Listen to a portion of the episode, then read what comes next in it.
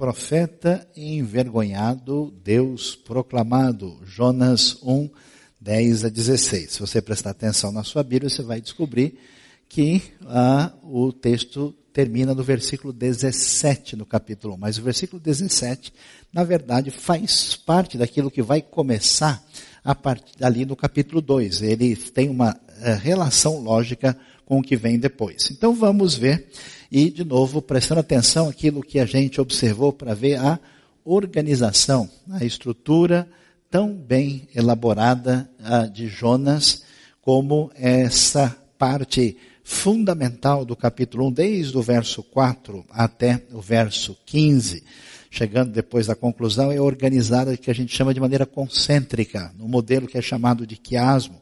Então observe, né, na primeira reflexão feita hoje, desde o verso quatro ao nove, vai do A até o E. Depois retorna, está vendo? O D, C, B, A, com ah, elementos que são paralelos ao que foi tratado anteriormente, o que fazia com que os antigos que liam o texto podiam ah, ter em mente e gravar a história de maneira mais adequada. Aí nós vamos então caminhar vendo como é que os marinheiros vão começar a questionar o profeta Jonas. Depois Jonas vai aparecer de novo no cenário aí, ah, e vai se explicar, vai dizer o que, que está acontecendo.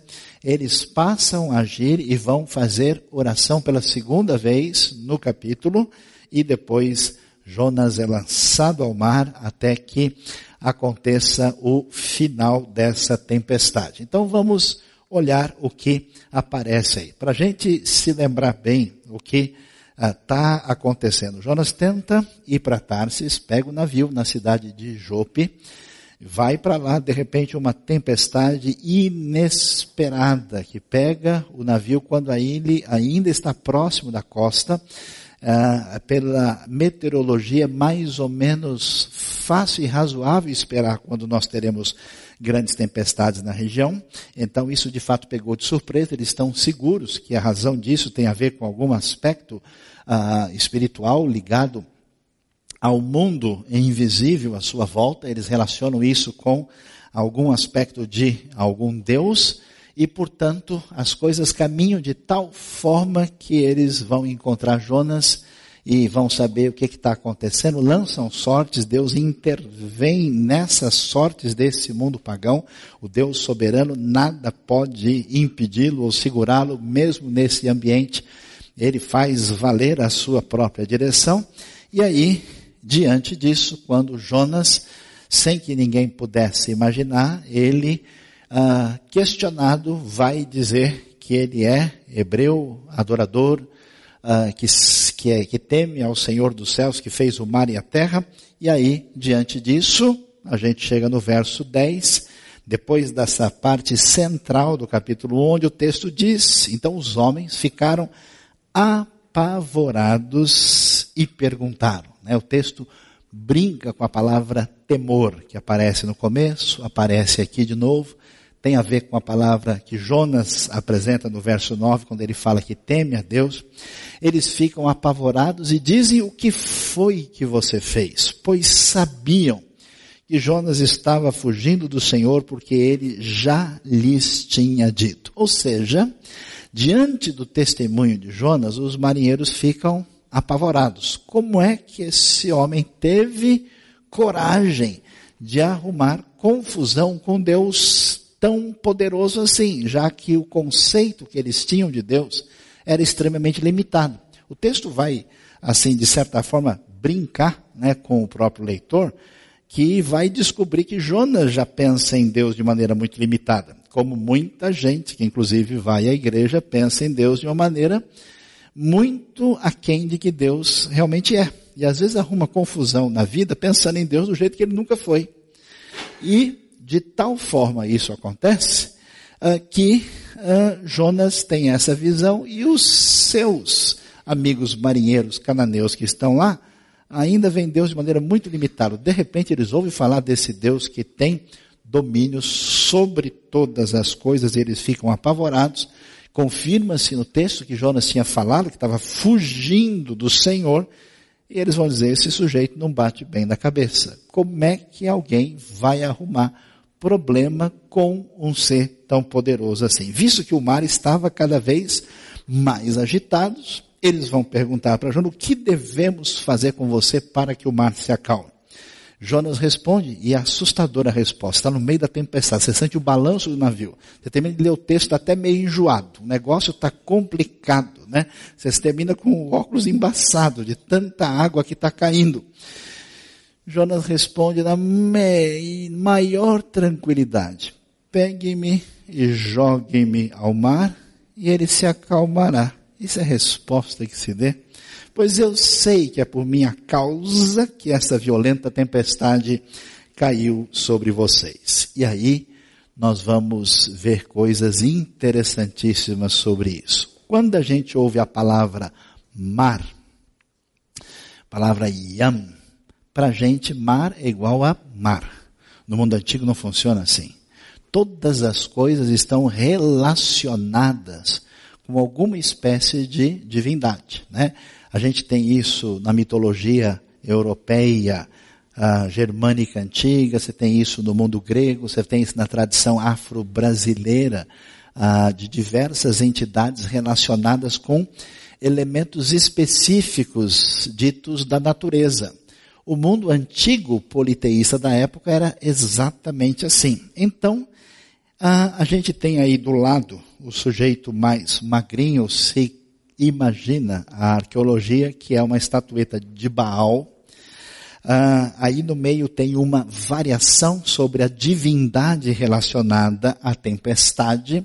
E às vezes é difícil imaginar, pode ser que essa também seja ligada a Yam, que é esse deus do mar, que às vezes é associado a estatuetas que lembram o deus da tempestade, e às vezes está associado com as criaturas poderosas do mar, que está ligado com o mundo do caos, né? Na Mesopotâmia antiga tinha um tal de Tiamat, né? A palavra hebraica para abismo é a palavra Terhom, que lembra desses bichos. Então a ideia de Deus vencer essas criaturas apavorantes e poderosas do mar que estavam associadas a esse elemento que fazia parte desse culto pagão. Você vai ouvir de uns bichos na Bíblia, né? Monstros marinhos, que é a palavra hebraica taninim. Você vai encontrar uma Rahab, essa não é de Jericó, também está ligado a esse tipo de uh, poder uh, ligado às forças do caos. A gente vai ver o Behemoth, a gente vai ver o Leviatã, tem um monte, não precisa ficar assistindo certos filmes de monstros que o Hollywood criou, que na Bíblia já tem o bastante. Você basta ver lá, tem vários canais, tem canal Jó, tem canal Salmos e assim por diante. Brincadeira, só para ver se você está ligado no cenário. O que, que vai aparecer aqui que é surpreendente? Qual é a crise de Jonas? Jonas tem a cabeça desse tamanhozinho. Esse profeta resistente, ele não consegue entender, primeiro, como é que Deus, que teria tanta coisa para fazer em Israel, vai se preocupar com Assírio, com Ninivita. Isso não tem nada a ver. Segundo, ah, esses assírios e ninivitas que desapareçam. Eles já fizeram mal bastante. Não tem nada que ter pena desse pessoal. Para que estender algum tipo de palavra que pode trazer esse pessoal arrependimento e mudar a sua vida? Isso não interessa a Jonas. Jonas, então, criou uma visão de Deus. E o que ele não quer na vida de jeito nenhum é encontrar esses pagãos incômodos, esses religiosos da terceira divisão. Essa gente que não sabe nada sobre coisa alguma sobre Deus, ele quer distância disso. Ele vai numa situação decadente e descendente, vai, né? descer de onde ele vive para chegar em Jope, para descer, para entrar no navio, para descer, entrar no porão e dormir, e dormir mesmo, como alguns irmãos que estão entre nós, que não convém é, apontá-los diretamente nesta hora, porque é, não vem ao caso, né? Esses cananeus que estão no navio, que é o último tipo de gente que Jonas quer encontrar, esse pessoal que adora essas divindades, inclusive vocês viram, né, que O pessoal jogou as coisas no mar. A gente ouve falar, ah, jogou para deixar o navio mais leve. Por um lado é, mas por outro, é uma oferendinha para o Deus Yam. Quem sabe ele fica mais manso, porque a gente não sabe o que é está acontecendo. Sabemos que o negócio está pegando, que o bicho está pegando à nossa volta. Quem sabe uma caixinha a mais, o Yam fica mais na dele. De repente, nesse momento, a coisa começa a mudar de cena. Por quê? Porque Jonas não só não acredita, como não tem espaço na sua cabeça, como ele está revoltado porque Deus vai tratar com esses pagãos terríveis. Ele não tem nenhum foco missionário. E o que, que a gente vê lá?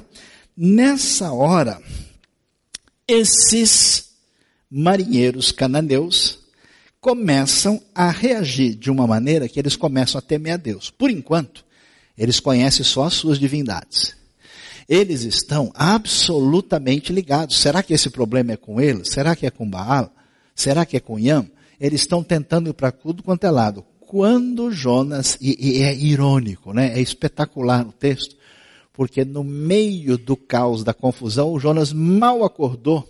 O que ele vai fazer é uma proclamação de quem é o Deus verdadeiro. Ou seja, Deus é tão poderoso, tão soberano, tão extraordinário, tão dono da situação, tão Senhor, que ele pega o profeta desobediente, ele pega um navio de cananeu, ele pega toda essa situação e faz que esse profeta, que a última coisa que ele queria é falar sobre Deus para aqueles que viviam nesse ambiente, faz com que ele faça a maior proclamação de quem é o Deus verdadeiro, e tudo com direito a efeitos especiais. Tem balanço suficiente, tem barulho, está tudo devidamente trabalhado pelo diretor especial do filme, o Senhor El Shaddai, o Deus poderoso, Elohei Hashamayim, que dirigiu a cena de modo tão especial. E é tão impressionante, a gente começa a ver os cananeus começando a temer a Deus. Porque numa hora dessa, ele fala, esse cara é maluco, ele está inventando qualquer coisa. Ele disse isso, mas não existe Deus que nem ele está falando. Não, eles levam a sério, eles ouvem a palavra de Jonas, eles começam a temer a Deus. E o interessante, tan, tan, tan, tan, e o surpreendente, o inimaginável, é que o nosso grande profeta do Senhor, que conhece a Deus, que a gente estava esperando que pudesse ter uma postura melhor, você imagina, é repreendido por pagãos. Preste bem atenção. Deus tem obra na vida de todo mundo que está em sintonia e aliança com Ele.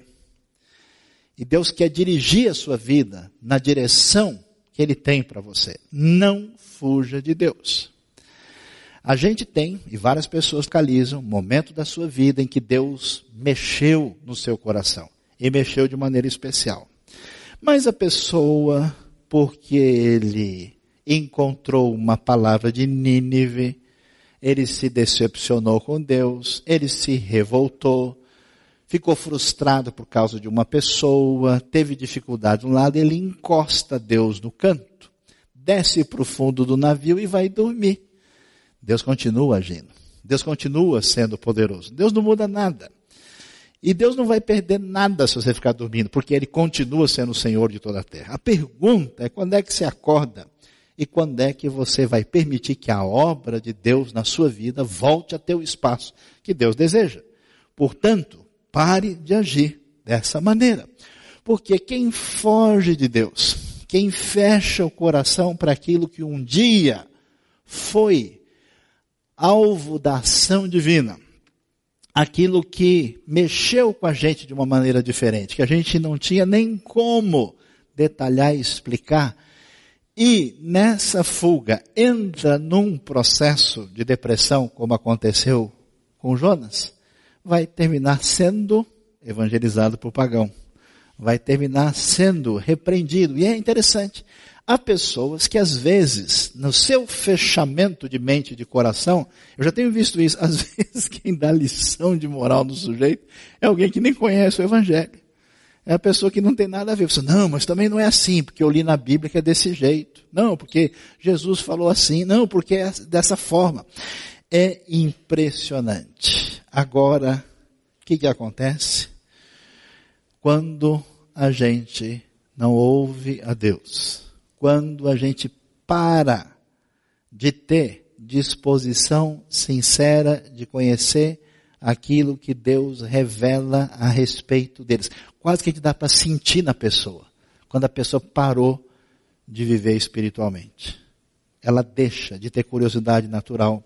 Ela, ela, ela, ela, ela segue o esquema, ela está no automático. Ela não tem vida espiritual de verdade. Quando esse processo acontece e a pessoa foge de Deus e os caminhos se desencontram na vida, a gente entra nesse processo depressivo. Existe depressão causada por razões físicas, existe depressão causada por situações que envolvem a parte psicológica, mas existe depressão causada por atitudes erradas, indevidas, em oposição à vontade de Deus na nossa vida. E o profeta Jonas vai nessa situação de decadência e é assustador, porque ele não reage. Eu gosto de ver pessoas que reagem ainda que de maneira brava, ainda que de maneira crítica, porque elas ainda estão vivas. Eu me lembro, muitos anos atrás, a gente pegou um grupo de pessoas e foi evangelizar uma região muito carente de São Paulo.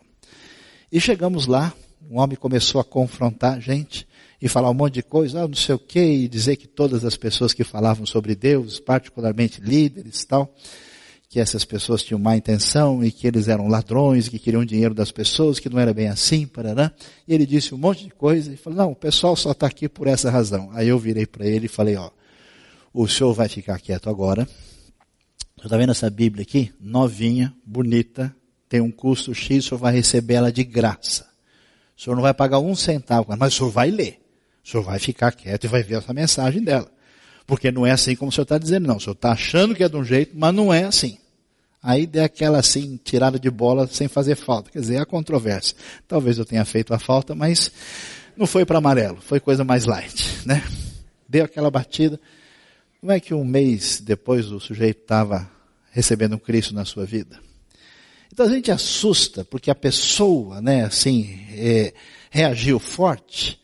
Mas antes, reagir forte do que viver na letargia, no descaso, no desinteresse, numa atitude que tanto faz o que a pessoa fala, o que a pessoa não fala.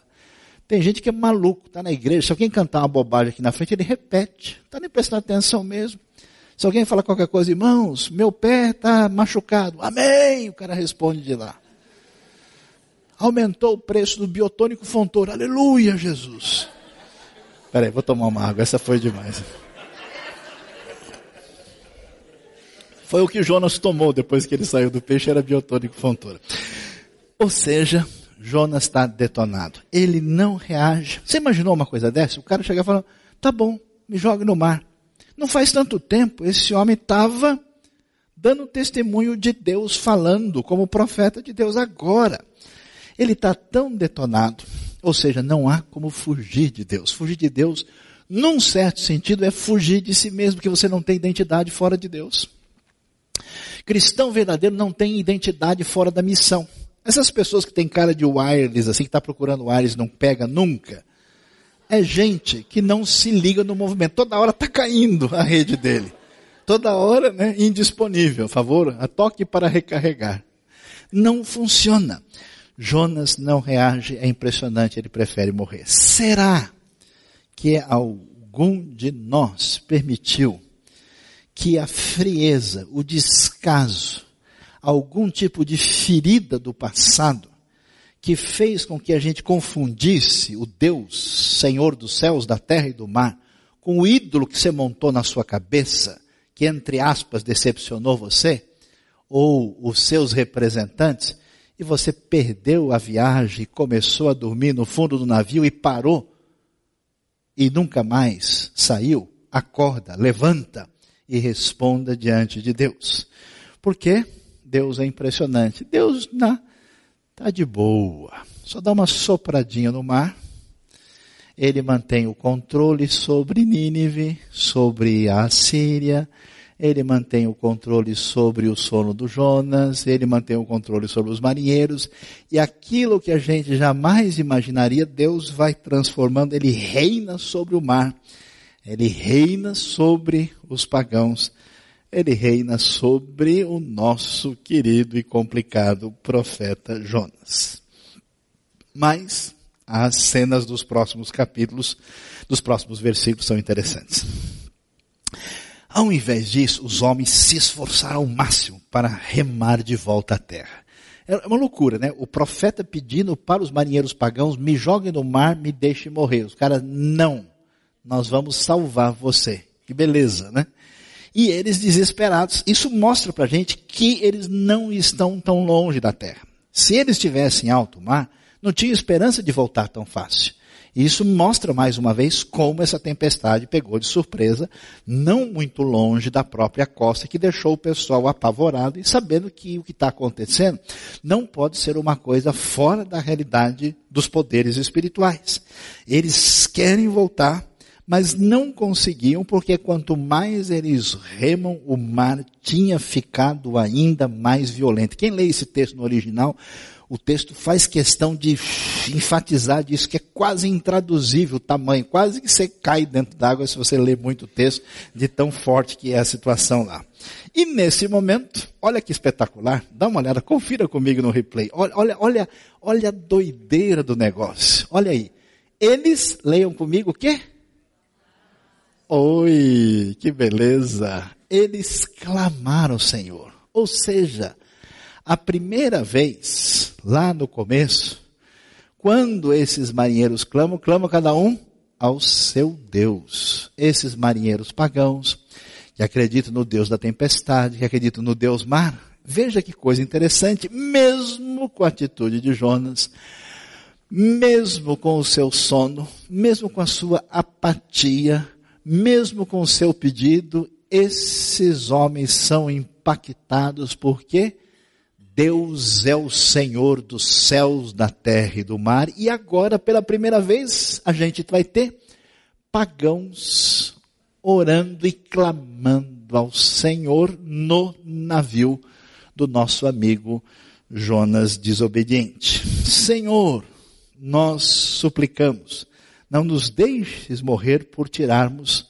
a vida deste homem. Não caia sobre nós a culpa de matar o inocente, porque tu, ó Senhor, fizeste o que desejavas. Até teu argumento teológico eles estão elaborando na sua conversa e na sua oração diante de Deus. Que ironia! Os pagãos querem salvar Jonas. Jonas não quer a salvação dos pagãos. Jonas, aliás, nós vamos ver na caminhada mais adiante, ele chega em Nínive, quarenta dias e Nínive será destruída. Uau! Seja o fim deles, que bom. Os pagãos querem salvar Jonas, eles agora não recorrem a outros deuses. Por quê? Mesmo em meio à desobediência, mesmo em meio à fuga, no verso nove, Jonas vai fazer a grande declaração que vai fazer com que esses pagãos venham a conhecer a Deus como eles jamais conheceram. Que Deus poderoso. E eles desistem de todos os outros. Não é possível que esses outros façam alguma coisa. Então nós vamos clamar esse Deus. E a primeira oração de um pagão a Deus, que é rara, extremamente rara na Escritura, particularmente no Antigo Testamento, vai surgir desse ambiente. E é impressionante porque a coisa continua turbulenta. Vida de Jonas turbulenta, situação dos marinheiros em bastante turbulência, mas a gente percebe isso que é importante. Por quê? Porque apesar de toda turbulência, inconstância, variação de todos os aspectos, Deus mostra que o seu propósito, seu poder, a sua direção permanece na história. Por isso, a gente tem que pensar em que medida a nossa vida, nosso coração, nossa mente e a decisão da trajetória da nossa vida deve estar sintonizada com esse Deus poderoso. Quando esses marinheiros descobrem quem Deus é, eles vão em outra direção. E agora qual é o problema deles? A gente está confuso. E que coisa boa. O Deus poderoso, que tudo faz, também confunde a gente. Amém, irmãos? Quem foi abençoado nessa noite, diga amém, né? Confunde em que sentido? É que nem sempre as respostas são tão rápidas e tão do jeito que a gente quer. Jonas, por exemplo, não entendeu como assim Deus quer que eu vá para Nínive. Ele rejeita os assírios, ele detesta aquela idolatria, ele tem aliança com Israel, não tem lógica o que ele pediu. Aqui eu fico, não brinco mais, eu estou fora da proposta de Deus.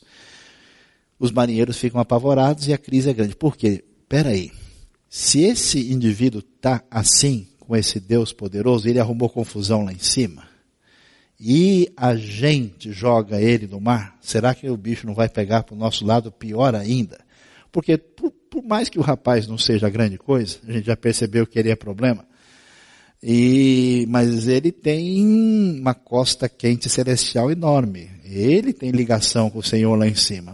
Vai que a gente faz isso, e se ele está tratando assim o profeta que é amigo dele, imagina a gente que acabou de conhecê-lo, Aí a coisa, aí, aí nós, nós estamos perdidos. Ele vai jogar, abrir a boca de cada um, jogar o mar todo lá dentro. Então eles estão apavorados, eles não sabem, por isso aquela conversa, Senhor, olha. E eles, Jonas, a sorte caiu sobre Jonas. Jonas falou, sou eu mesmo, pode jogar, estou aqui no trampolim, balança, balança que vai. Jonas está querendo.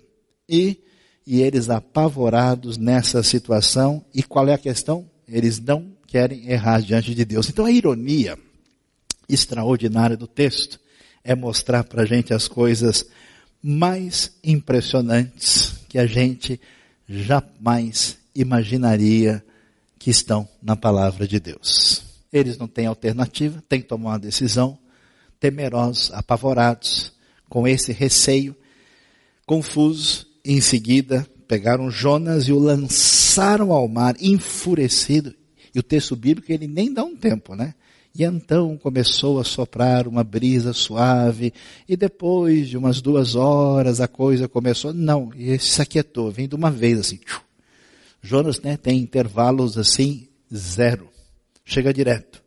O mar se aquietou, ao verem isso, os homens adoraram o Senhor com temor, oferecendo-lhe sacrifício e fazendo-lhe votos. Que coisa impressionante vai aparecer no cenário.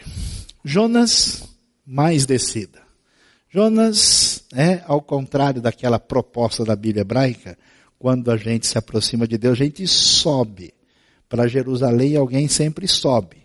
Numa direção contrária, ele desce para Jope, desce para o navio, desce para o porão, desce para o mar. É o lado batista dele entrar dentro d'água aqui, né? E em tudo isso, apesar de tudo isso, Deus no controle, nós cantamos agora, no controle tu estás. Deus muda, olha que coisa impressionante, a fuga do Jonas em missão aos pagãos. Aquilo que ele disse que jamais ele ia fazer. E eu já vi tanta história desse jeito, de gente que tentou fugir para um lado, fugir para o outro, e tentou arrumar aqui, criou lá, alinhou aqui, fez de tudo. Quando ele chegou, ele estava exatamente no lugar que ele deveria estar, sem que ele pudesse ter domínio da situação. E o que, que é impressionante? A gente lê, e a língua hebraica nesse sentido é muito rica. Quando a gente lê literalmente, nós vemos lá no texto, né, que a gente acabou de ver, que os homens, que são os marinheiros, adoraram o Senhor com temor, oferecendo-lhe sacrifício e fazendo-lhe votos. Esse verbo, segundo uma boa parte dos especialistas, provavelmente tem o seguinte significado. Quando diz que eles adoraram o Senhor, o sentido mais provável é passaram a adorar o Senhor.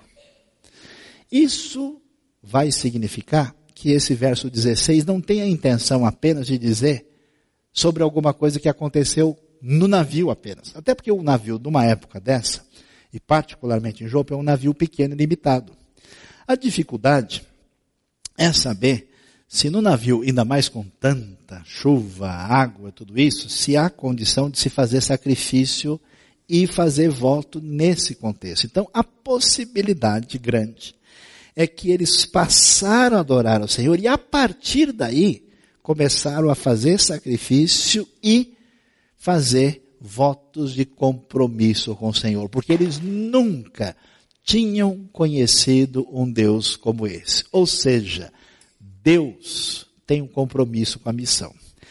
Deus vai balançar boa parte do mundo com a sua palavra e com o evangelho.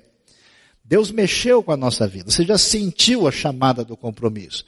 Você já sentiu a necessidade do envolvimento do reino de Deus. Mas você teve uma dificuldade que você não entendeu, não sei aonde, não sei quando, não sei por quê. E, de maneira irresponsável, malandra, você encostou a coisa do lado, como se o tempo não fosse passar. E como você, se você não fosse perder oportunidade vital na sua vida. Deus, então, para resolver isso, de vez em quando dá uma balançadinha na nossa vida. Oh, joga uma tempestadezinha, manda um peixinho para te dar um abraço, né? Para te dar um beijo especial, e aí o sujeito vai cair na realidade. Para mostrar que o Senhor é Deus, que o seu poder é tremendo, quem achava que nem proclamando a palavra direta de Deus não poderia mexer com o coração dos ninivitas, agora, no meio da sua desobediência, no auge da sua depressão, no meio do seu sono, no meio dessa confusão, Deus tira de letra e diz, quer ver o que, que eu faço com esse pessoal? Eles passarão a reconhecer que eu sou o Senhor. Os marinheiros, os cananeus, a galera do Baal, a galera do Yam, reconhece ao ponto de oferecer sacrifício e fazer voto ao Senhor. Por isso, preste atenção. A gente pode fazer bobagem e muitas vezes a gente faz na vida. A gente dá cochilada, faz parte desse elemento que marca a nossa fragilidade. O profeta pode ser envergonhado, mas Deus e a sua palavra, a verdade de Deus, Deus será proclamado. A palavra de Deus diz que a sua palavra, como as águas cobrem o mar, a terra há de se encher da palavra de Deus e do conhecimento do Senhor. Diante disso, diante dessa situação, eu convido você a prestar atenção nesse Deus que tem poder sobre o mar, sobre o povo cananeu, sobre o pagão e sobre a vida do profeta Jonas.